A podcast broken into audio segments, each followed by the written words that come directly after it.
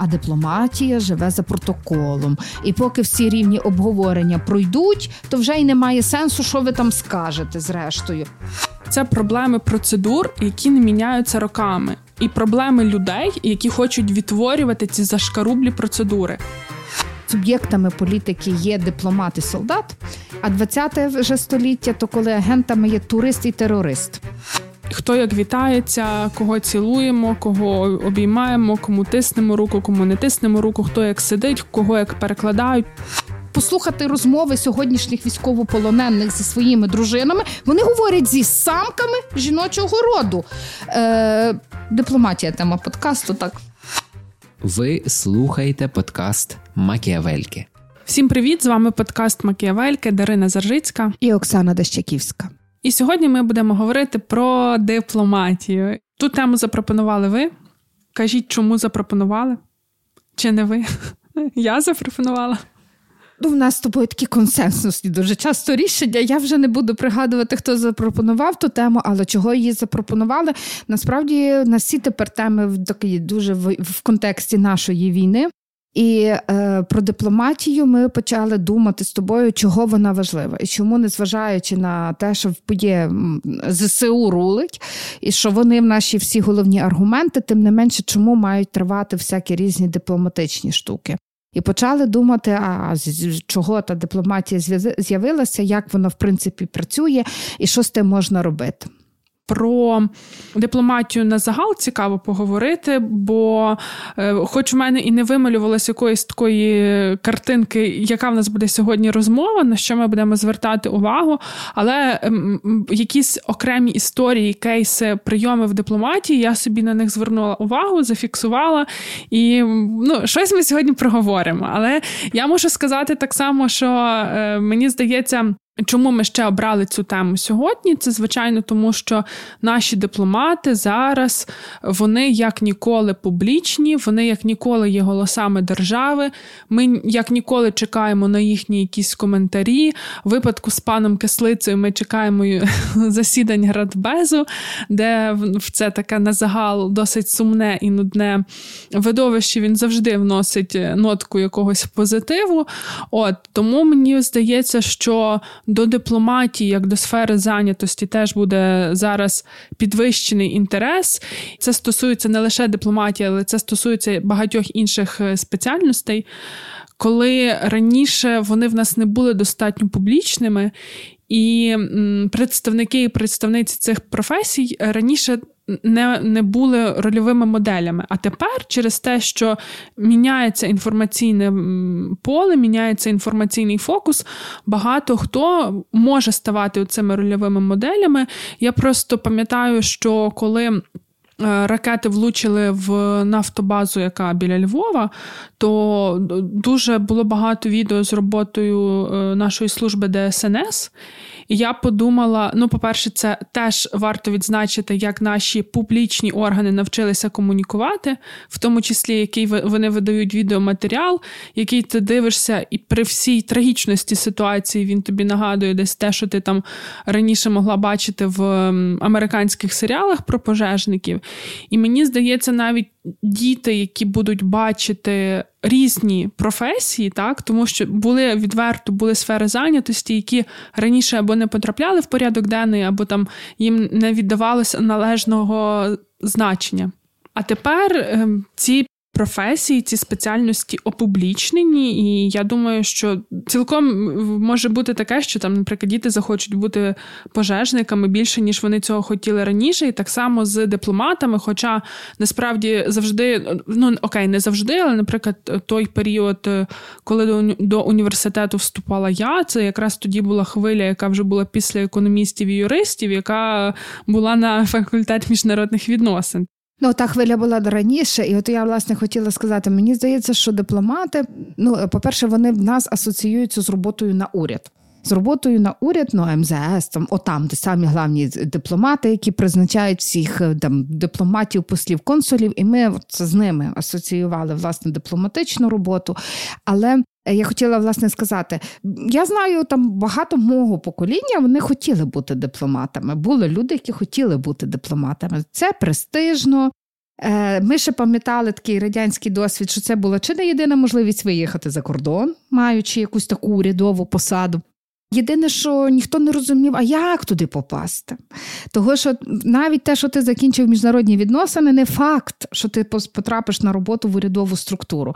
На сайті МЗС в 2000-х роках, я як нині пам'ятаю, був такий реєстр бажаючих поступити на дипломатичну службу. І треба було туди внести свої дані. І щось я не знаю жодної особи, які відповіли які заповнили ті дані. Зато Оксана Білозір закінчила е, в 2000-х роках якийсь там інститут міжнародних відносин і дипломаткою була і працювала вже десь в якихось міністерствах, і навіть потім а і багато людей, які нічого не закінчували, ставали консулами. Ну, е, ну але... І дещиця, дещиця. Який теж став консулом е, тільки тому, що підтвердив, хто є Путін. Для дипломата, то бачиш, як то було. Нині би за таке вже так би не послали. Але чекайте, я просто вже призабула ту історію. Мені здається, Дещиця був міністром, коли він е, підтвердив, хто є Путін. Так, він же ж тоді були дуже великі мітинги під російським так, посольством. і Він прийшов, щоб заспокоїти мітинги і мусив сказати, що Путін хуйло. І потім за то Росія вимагала, як дипломат таке сказав. А нині ми розуміємо, бляха, ну що що сказав? Що неправду сказав? що? Так, абсолютно а точно. тоді він позбувся посади.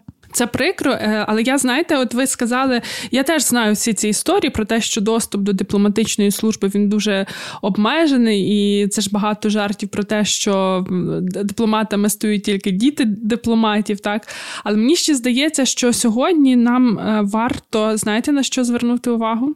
На те, що ми дипломатію уявляємо, тобто, що є дипломатія? Це є представництво держави в міжнародному середовищі. Якщо дуже грубо. А якщо конкретніше, то я думаю, Оксана мені допоможе. Оксана готувалася. Засіб здійснення зовнішньої політики. Во що таке дипломатія, так написано у всіх наших визначеннях, і а, не, не, не, які здійснюються за допомогою невоєнних практичних засобів. Все, далі визначення нема. Але я знаю, що я, я насправді. Е, колись себе на Фейсбуку процитувала одну цікаву фразу, яку е, Реймон Арон сказав, але мені тоді казали, що не він, хтось є ще перед ним, який сказав ту фразу. Що власне 19 століття це період, коли там е, агентами, акторами, суб'єктами політики є дипломат і солдат. А 20-те вже століття то коли агентами є турист і терорист, дипломатія зникає. Але зараз, от наша війна, вона показує якраз зовсім навпаки, що дипломатія знов стає дуже важливою. Бо дипломатія була важлива, як ти сама сказала, в холодну війну. Дипломатія починає бути важливою. і, Власне, перші кодифікації дипломатії з'являються в 1816 році. І тоді, власне, з'являється дипломатія як те, що держави ведуть якісь переговори, саміти підписують якісь якісь міжурядові документи. Тоді ще не було якихось там занепокоєнь з приводу безпеки, з приводу договорів, е, які би вирішували конфліктні ситуації між суб'єктами.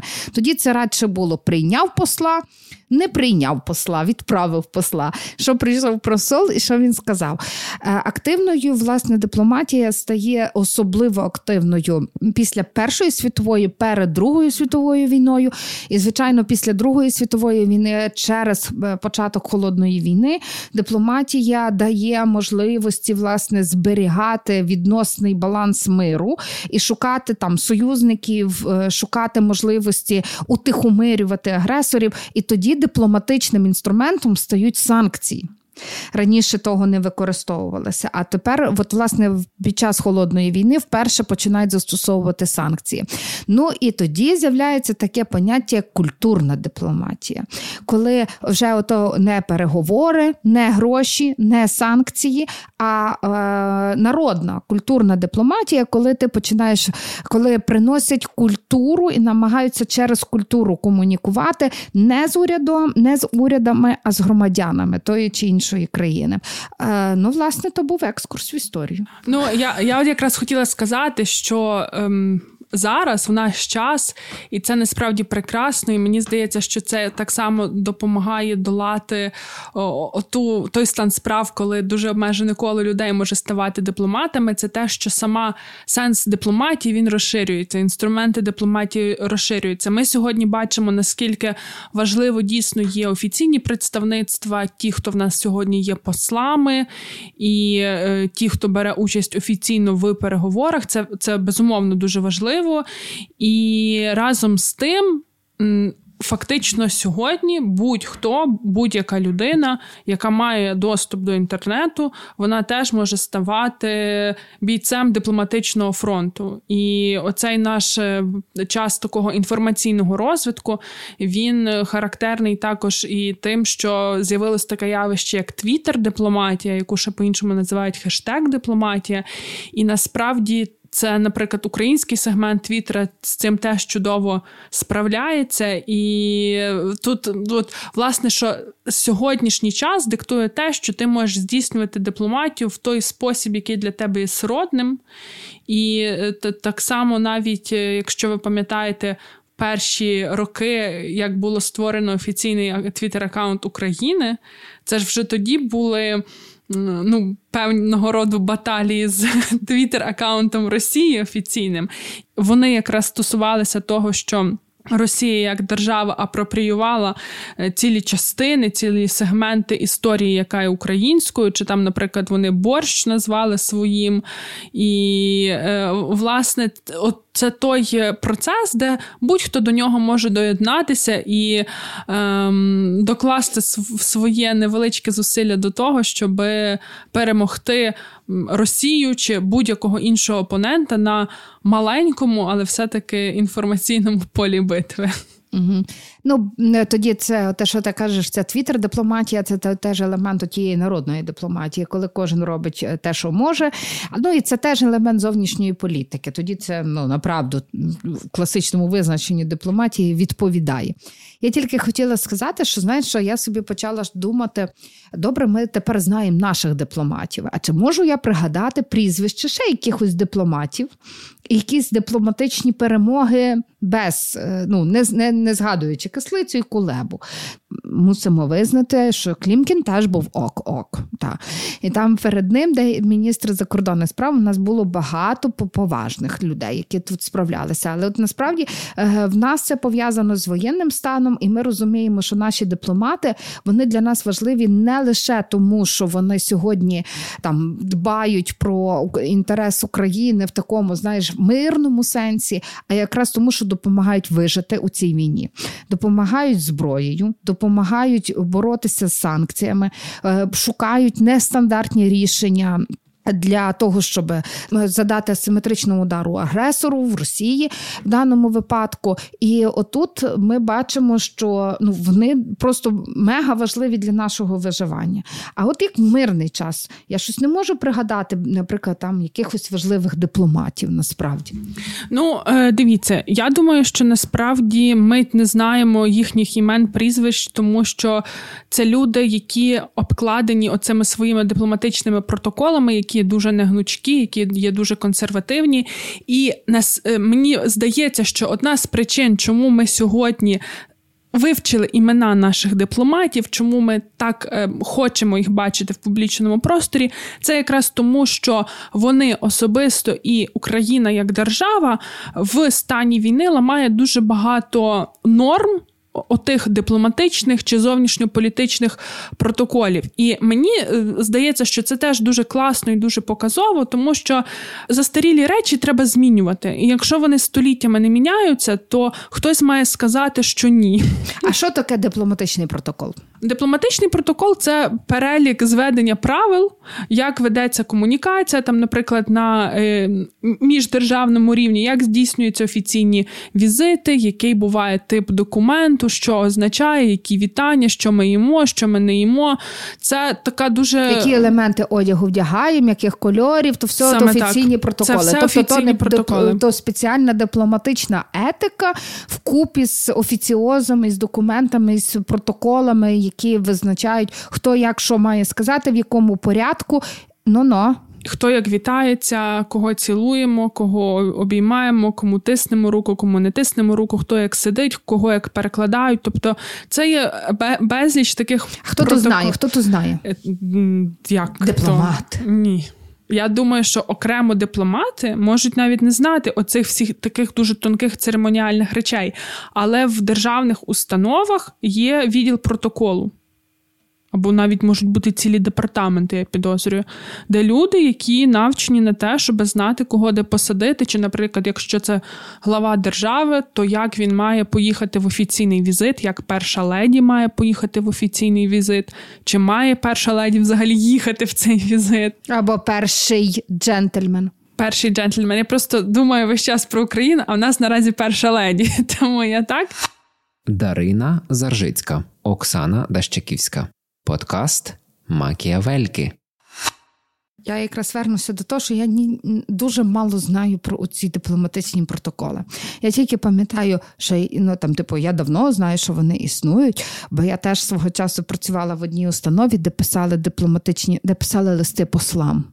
І де було оце важливо звернутися. Тут ми пишемо вельми шановний, тут не пишемо вельми шановний. Тут ми такі регалії використовуємо, так звертаємося. А як запросити пані е, дружину посла на якийсь там захід, то теж окрема історія. І я ніби я е, тоді було вперше задумалася, чому то так важливо, ці всі звернення, і що вони означають, і що кожна кома має значення, і що кожен раз це має значення.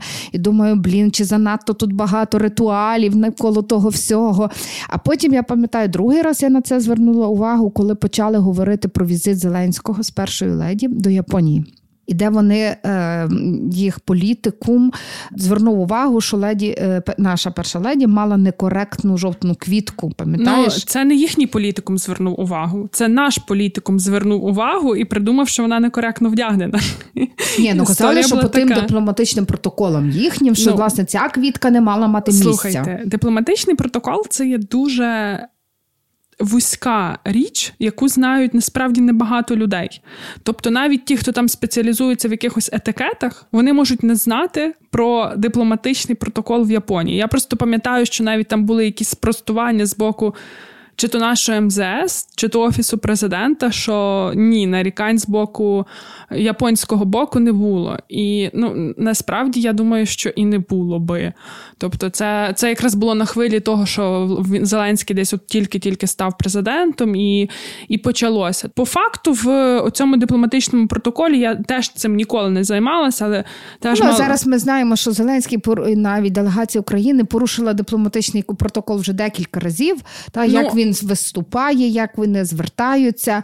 Ем, російським колегам не подобається, як вони виглядають на переговорах. Але мені здається, що пофіг вже це проблеми російських колег, і це проблеми процедур, які не міняються роками і проблеми людей, які хочуть відтворювати ці зашкарублі процедури.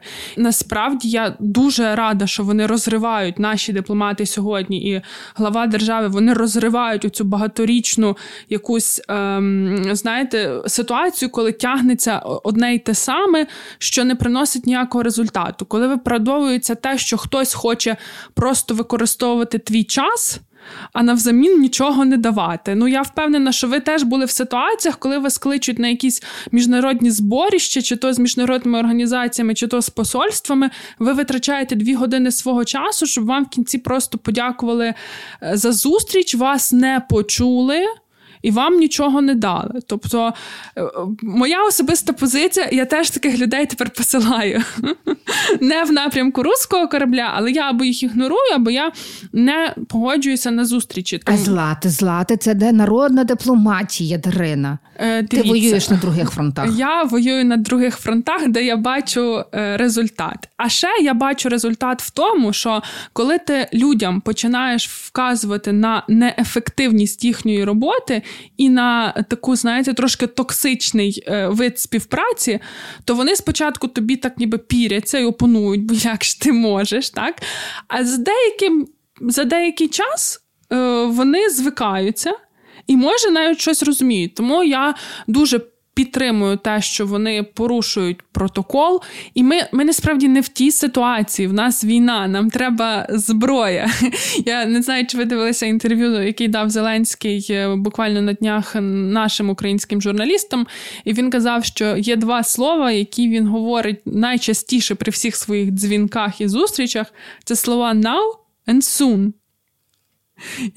От розумієте, що коли в тебе є ці два слова, і тобі зброю треба now, то ні до яких протоколів е, взагалі не можемо звертатися, не можемо апелювати, тому що най, найбільш ймовірно вони передбачають е, досить затяжний в часі процес. Але насправді там ще з дипломатами я просто маю декілька знайомих дипломаток, і ем, дуже цікаво слухати. Вони, власне, це не не українські дипломатки, і дуже цікаво їх слухати, як вони е, діляться своїми досвідами відвідин різних фуршетів тому що ти подорожуєш різними країнами, і десь кухня звична для тебе, напої звичні для тебе, а десь це, наприклад, Китай. І тебе частують якимись національними святковими стравами, і вони тобі взагалі ем, не знайомі. Ти, Вони тобі ну, не подобаються, тому що це щось максимально для тебе незвично, а ти це мусиш їсти. І, і ще одне знаю, що в о, там представництва всі ці ООН, ну не представництва даруйте, а різні структурні одиниці ООН, там теж дуже часто відбуваються фуршети, тому що дипломатія це ще дорого через всякі отакі витребеньки.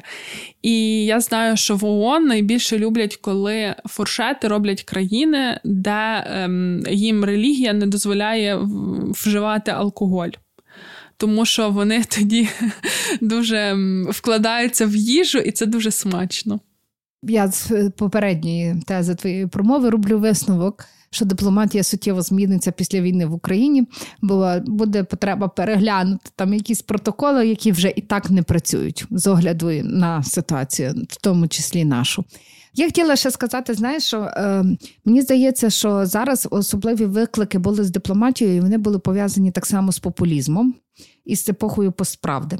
Бо ти е, те, що сказав Кулеба, я то думав, що ми прийдемо закриті двері, і вони не ну, типу, будемо говорити та на чистоту.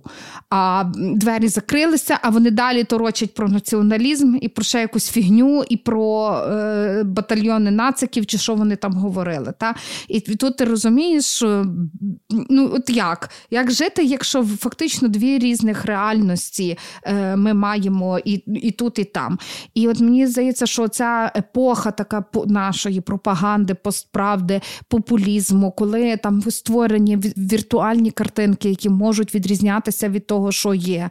В дійсності вони теж, е, ну грубо кажучи, певна перешкода для дипломатії. Може, тому навіть про почали говорити про занепати дипломатії. Пам'ятаємо, Кистиця читав книжку, чому дипломатія не працює. Я не знаю, що там в тій книжці було написано насправді, але я думаю, що це в тому числі через появу такого глобально віртуального світу. І ще одне, чого дипломатія може не працювати, що ускладнює її роботу. Бо з одного боку, уряди е, різного роду, транснаціональні корпорації, які так само дуже важливі гравці, економічний інтерес дуже важливий для роботи в країнами з країнами. І там оцей інтерес і рішення приймаються відносно швидко завдяки сучасним цим технологіям. А дипломатія живе за протоколом. І поки всі рівні обговорення пройдуть, то вже й немає сенсу, що ви там скажете, зрештою, чи яке рішення буде прийнято в результаті. То напевно, ну мені так видається, що дипломатія як е, такий суспільний інститут, власне, як урядовий суспільний інститут, вони трохи постраждали і від популізму, і від постправди, і від оцього е, протоколізму, процедур, які були щодо прийняття рішень. Ви згадали про постправду, про інформаційні війни. А ви знаєте, що у Дмитра Кулеби є про то книжка? Так, знаю. Бачите, я вас хотіла здивувати, але я не знала. Я в Якабу в них ж тепер є додаток, і я гортала, дивилася, які там є в них новинки тепер в доступі, і побачила, що є книжка Кулеби. Я куплю і цю прочитаю, бо тема мені загалом цікава, але я так само чекатиму, що він напише книжку ще після нашої перемоги. І так само про інформаційну війну і нашу щось розкаже. До речі, я говорила про твіттер дипломатію, і я бачила в Твіттері ще кілька слів саме про цю мережу. Вона прикольна тим, що дозволяє дуже чітко ем, побачити, звідки йде, наприклад, який меседж, з якого джерела він поширюється. І е, аналітика показує сьогодні, що в середовищі Твіттеру е, Дмитро Кулеба відіграє дуже важливу роль. Наприклад, хештег е, Буча Масакр він йшов, е, власне, поширювався через Кулебу. Він був головною точкою поширення, і це теж дуже важливо. Що ще важливо в цій народній твіттер дипломатії, крім того, що, по-перше, це який оригінальний підхід, наприклад, в наших офіційних сторінок, так, і тролінг, і жарт, і це вже такий. Ем, певна характеристика нашого бренду як українців, так, те, що ми, в принципі, навіть війну переживаємо з гумором, і якщо ми звернемо увагу, як про це пишуть медіа, як про це говорять, наприклад, на американських late-night шоу, то ми побачимо, що це теж дуже важливо, і що це людей вражає, і це відразу викликає дуже велику емпатію до України і до українського суспільства. Але так само мені здається, що для цієї народної дипломатії теж дуже важливо, що ми бачимо сьогодні, це те, що риторика, публічна комунікація держави, в тому числі з міжнародними партнерами, потенційними партнерами або опонентами, вона є дуже цілісна. І вона є така, що, знаєте, от ми в тій ситуації, коли суспільство і держава, ми йдемо в одному напрямку. Тобто ми маємо один меседж, і ми його поширюємо. І це дуже класно, особливо в час соціальних мереж, тому що буквально недавно Зеленський публікує відео, де в нього є лозунг Arm Ukraine Now. Цей е, цей лозунг береться як хештег, він поширюється по соціальних мережах, і там, наприклад, за деякий час я вже бачила і е, мама Ілона Маска е, пише про це, і Шер пише про це, і вони пишуть саме таким меседжем. І це ну, дуже конкретно, тому що тому що це вже не про підтримку України, і кожен цю підтримку розуміє, як хоче. І хтось донатить на Червоний Хрест, де все осідає в офісі в Брюсселі, а потім ще відкриється центр в Ростові. Так? І, Але це все йде під шапкою Підтримай Україну. А тут же цілком конкретний меседж. І, наприклад, тут, якщо ми візьмемо ту саму Шер, вона брала участь в тому числі в виборчих кампаніях, в неї є своя аудиторія, і це теж впливає потім на політики. І е, якщо вже зачепили ми народну дипломатію і риторику держави, так то е, мені здається, що ще дуже характерне для цього часу, і це теж про дипломатію, це те, що ну, в всякому разі я не можу згадати, і тому мені здається, що це перший раз, коли президент України. Він говорить там не лише до офіційних представництв інших держав, він звертається до інших народів. І це для мене теж дуже е, разюча характеристика власне того, як сьогодні Україна веде свою зовнішню політику, тому що і, і чому це можливо? Тому що оскільки в нас в нас є ефективна функціонуюча демократія, де ми розуміємо, що таке вибори, як кого обирають, і ми розуміємо, що таке народний тиск на політика. І через це мені здається, так само є розуміння, що таким шляхом можна так само впливати на народи в Чехії, в Словаччині, в Сполучених Штатах Америки, в Австралії, в Ізраїлі. І це дуже класно. Ну я вважаю, що це дуже класно. Ну, це правда, що така е, зараз е, і Зеленський, і наш, е, і навіть не тільки Зеленський, тут я ще би відзначила, що дипломатія дуже часто здійснюється діаспорою. І от, власне, діаспора цих країн вона теж розуміє, що можна і треба тиснути на уряд. І зараз дуже активна українська діаспора. І е, дякуючи, ну я знаю, що багато інститутів в Львівській політехніці є МІОК, та організація, яка працює з діаспорами. Дуже важливо розуміти розуміти і власне теж вивчити належні уроки, бо вони залишаються нашими дипломатами, вони залишаються нашими агентами е, для того, щоб продовжувати далі захищати інтерес України, і це ну дуже мега важливо працювати з ними, цими громадськими організаціями, інституціями і таким іншим. Що мені е, видається ще дуже важливо, що в мирний час треба сказати, що дипломатія це не обов'язково про військові конфлікти, це не обов'язково про безпеку, це про економіку. Це про те, що треба там укласти урядові контракти, дозволити своїм е, бізнесменам в тій чи іншій галузі вийти на ринок та продаватися там або щось завести в свою країну. І тому е, це теж дуже і дуже важлива функція дипломатії. Я пам'ятаю, колись е, е, дуже часто наводили, коли Білорусія почали мати проблеми із Європейським Союзом, накладалися чергові санкції, то там буквально кожному євро... Е, білоруському дипломату ставили завдання, скільки він тракторів білоруського тракторного заводу має продати. І та Україна мала відносини з Білорусією, в тому числі по закупівлі тракторів. Там зараз немає. От, Але це теж такий така невидима ніша дипломатії. Інтерес не лише там безпековий, інтерес ще й економічний, дуже серйозно захищати. І мені видається, що то означає, що дипломати то якісь прям магічні люди.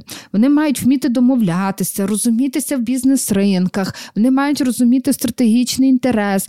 Причому не однієї країни, а тої країни, де ти.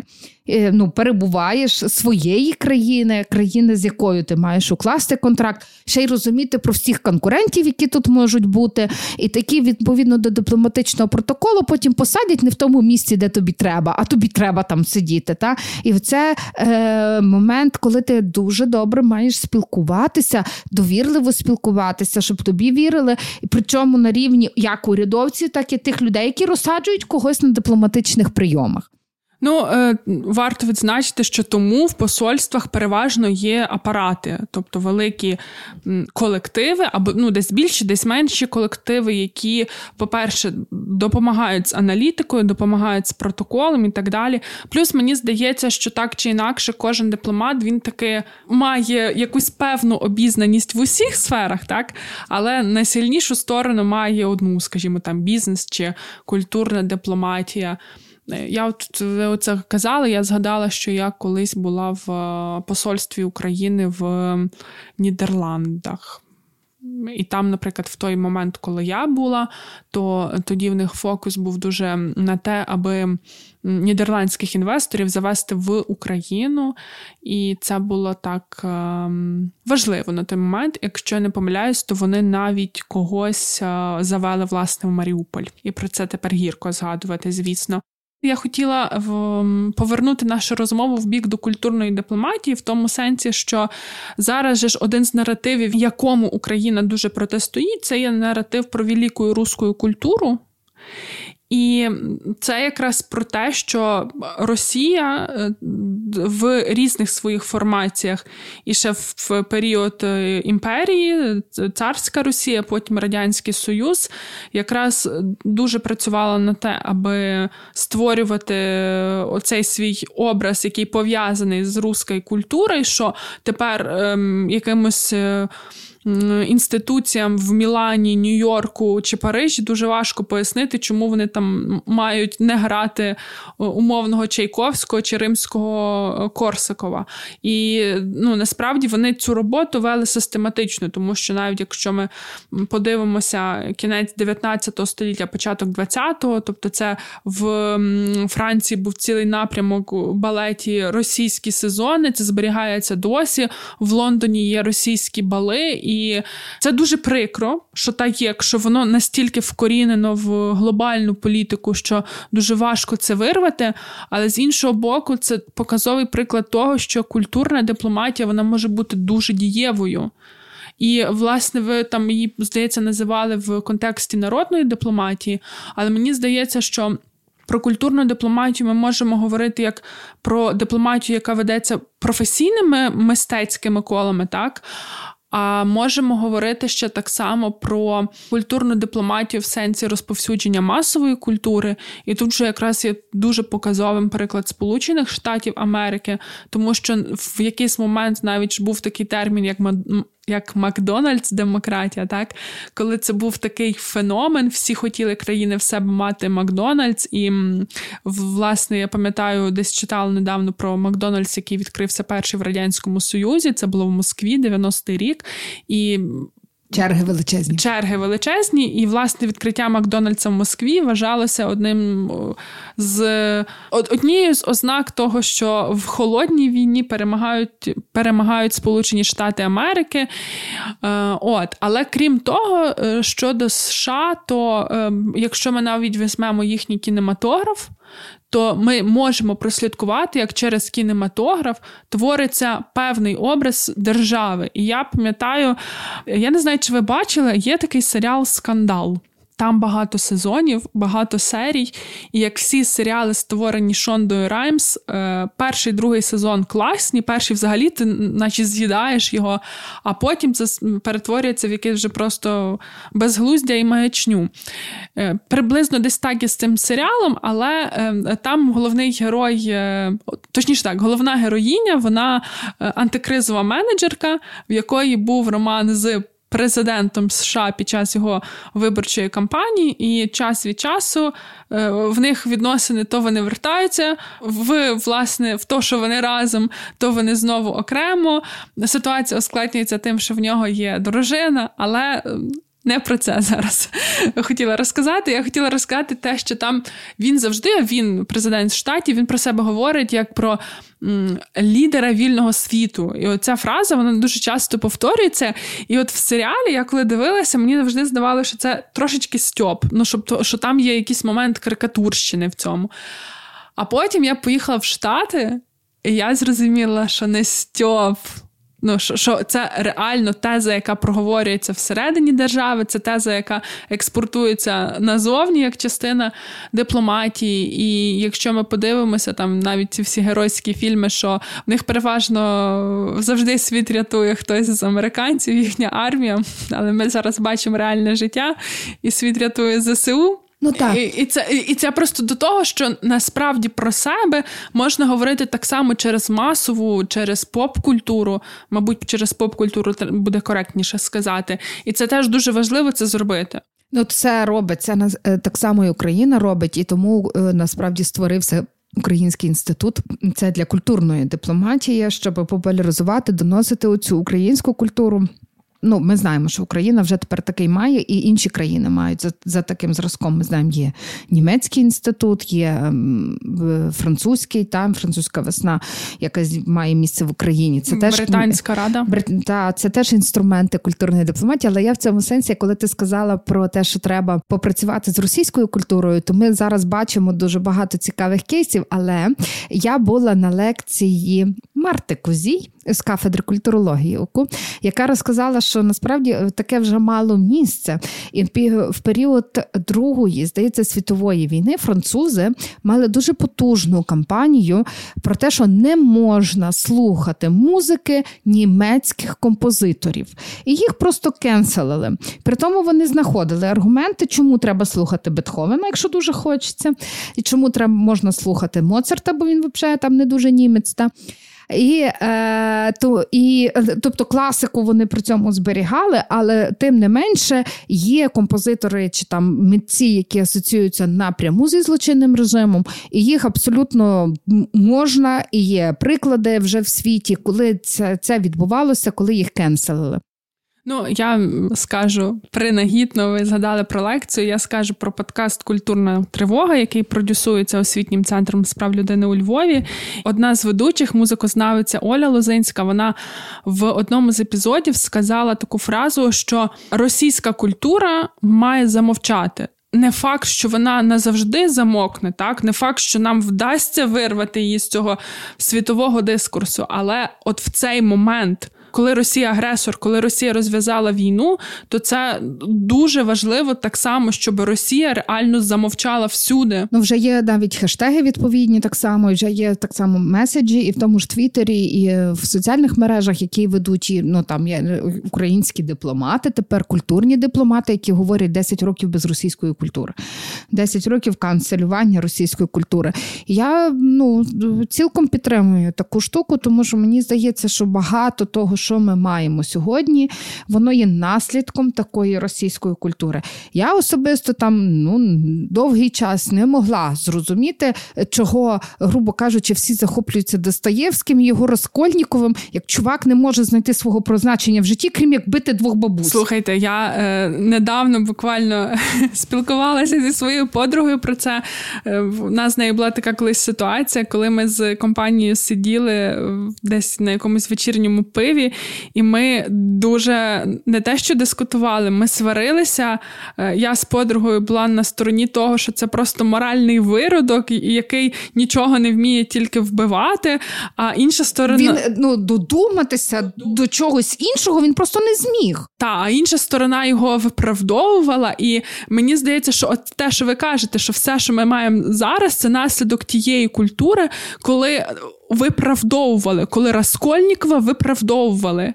Хоча по факту, ну блін, піди працюй, тобі немає грошей, піди працюй. Ще один дуже вибач, травми мої вскриваєш тут в подкасті. Війна і мір Толстого. Всі ж читали, так? Я читала. Ну, це ж е, е, ну, може, і не надо, хто не читав, чорт з ним з тим толстим. Я читала, я читала, тому що це було в ну, в програмі шкільній. Але блін, Адрина, я не знаю, мене дуже вразило як там зображений П'єр Безухов, та? ну, типа інтелігент, типа з натяком на якусь французькість. І хто це? Неповороткий, нерішучий тіпіла. А Наташа Ростова, ізвініть мене, перетворюється от бляха, оце вся російська культура. Як він описує, вона в кінці ким вона стала самка жіночого роду. Блін, і а і всі да, ну напевно вони описували стан свого життя, але послухати розмови сьогоднішніх військовополонених зі своїми дружинами. Вони говорять зі самками жіночого роду. Е, Дипломатія тема подкасту. Ні, я ще тільки раз вже ми зайшли в цю сферу культури і почали про літературу, то фонд Генріха Бьоля, я не знаю, чи я його коректно назвала Бьоля, фонд Бьоля. Вони запустили серію публікацій, де якраз е, говорять про російську культуру, про ті наративи, які вона несе. І там одну статей, яку я точно читала, вона мені дуже сподобалася. Вона стосувалася якраз великої руської літератури, і там, от все те, про що ми зараз з вами е, говорили, там це є. Ви слухаєте подкаст Макіавельки. Недавно була Олімпіада в Пекіні, де російським атлетам, коли вони виграють золото, їм було заборонено вмикати гімн. Ну, вони поїхали без прапору і гімну.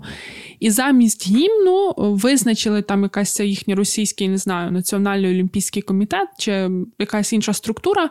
Визначили, що е, буде замість гімну грати перший концерт Чайковського. І мене дуже дивує, е, от в Росії гомофобія закріплена на державному рівні.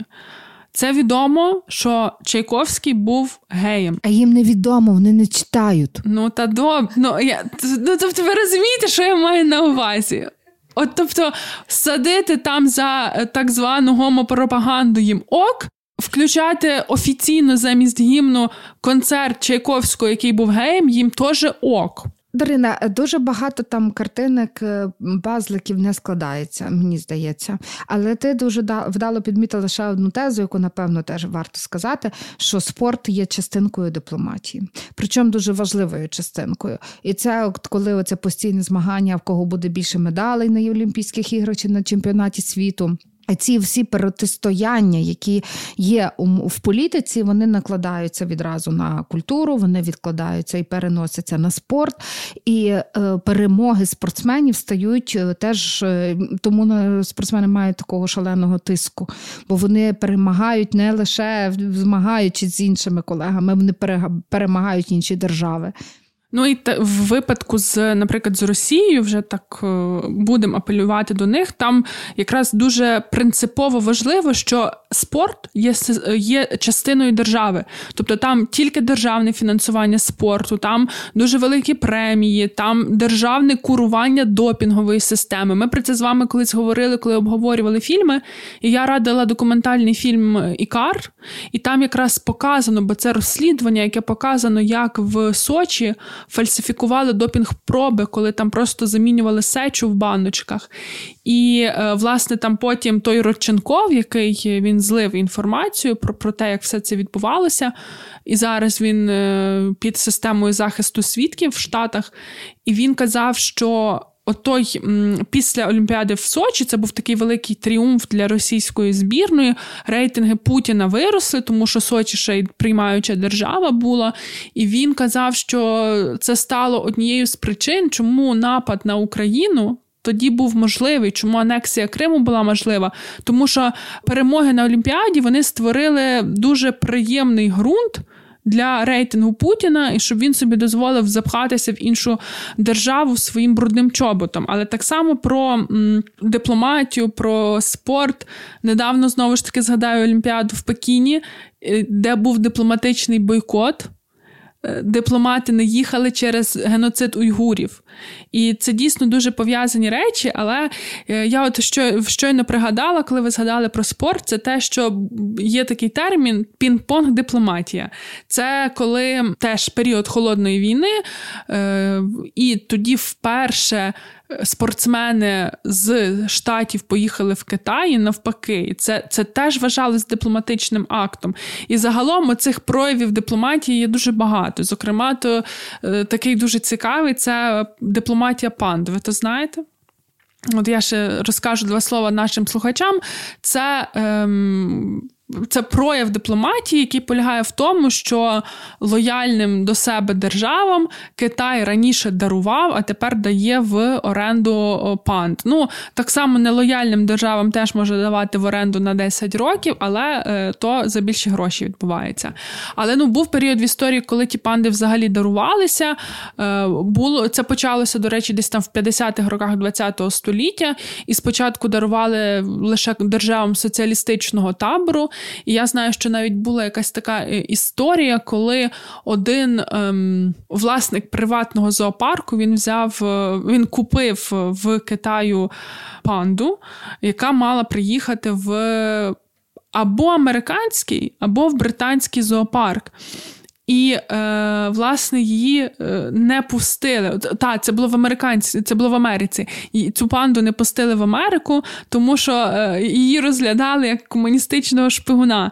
І, і і, та панда фактично як зависла десь там в просторі, і потім, здається, її взяли вже в британський е, зоопарк. Але ця тема, ну, ніби це така мімімішність, мімімішність, так, з тими пандами, кому їх дають в оренду, кому їх е, дарують. Але е, то там є ще один момент: це то, що якщо, наприклад, пандочки.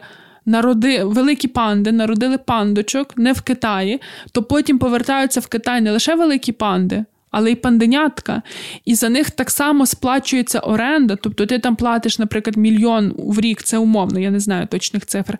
Але я знаю, що оренда сплачується щорічно. То то не дипломатія, то бізнес. Ну, але це і дипломатія, тому що панда це символ Китаю, і панда це символ мімімішності. І десь буквально місяць тому, може трошки більше, трошки більше, та е, в Штатах якраз почали знову дискусію за цю дипломатію панд, тому що в них в кількох зоопарках є панди, є панденята, і, власне, вони хочуть прийняти якийсь закон, який би дозволив панденят залишати в Штатах, тому що вважається, що ніби панда додає мімішності Китаю. А це злочинний режим, і взагалі не ок, що ми орендували панду, потім е, годуємо, потім народжується панденятко, і ми ще за нього платимо гроші і маємо вертати. Е, от бачите, такі важливі теж є питання в дипломатії, як панди. А я ти говориш про це. Я згадала, що жертвами війни в Україні так само є зоопарки, так само є е, тварини. І Я м, пам'ятаю про харківський е, зоопарк. Та і тому думаю, що та захисникам тварин ще дуже багато роботи, в тому числі в полі дипломатії. Я ще хотіла насправді сказати, що ми дуже мало знаємо про перемоги дипломатії, ну бо про них не кричать. Щось відбулося, не відбулося якогось конфлікту або вдалося залагодити, чи там щось продати, зрештою, та це теж е, перемога, але про них дуже мало говорять насправді. Так само ще менше говорять насправді про дипломатичні поразки. ми теж дуже мало будемо знати, якщо там щось десь не вдалося. Хіба ніби, от як е, ну, напевно, мінські домовленості, це зразок ні не перемоги, ні не поразки. Це те, що зрештою в короткостроковій перспективі виглядало як припинення вогню, і слава Богу, розберемося.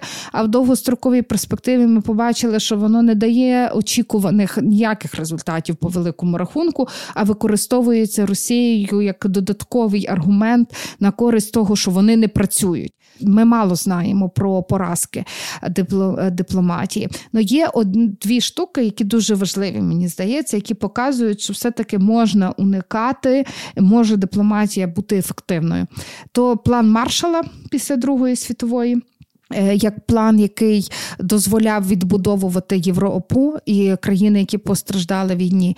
І друге це розпад радянського союзу, який відбувся до відносно безпечно, дозволив об'єднати е, Німеччину, е, дозволив перебудовуватися Польщі, країнам Центрально-Східної Європи.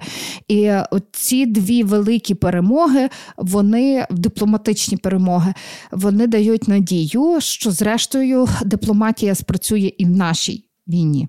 Вона працює сьогодні як для нас як е, пошук партнерів, і буде працювати, я сподіваюся, після нашої перемоги. Я ще хотіла сказати про самих дипломатів.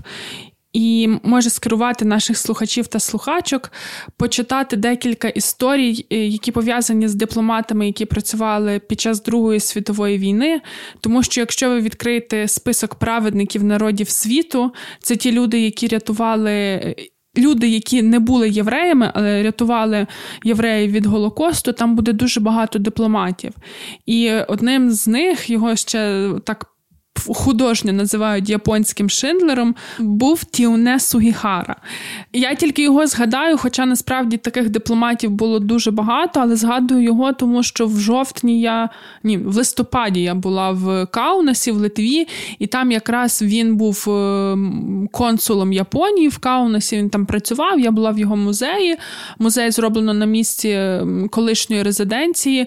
І цей чоловік він врятував близько 6 тисяч євреїв видаючи їм візу, так що вони могли покинути Європу, покинути Литву, яка вже на той момент е, була під радянською окупацією.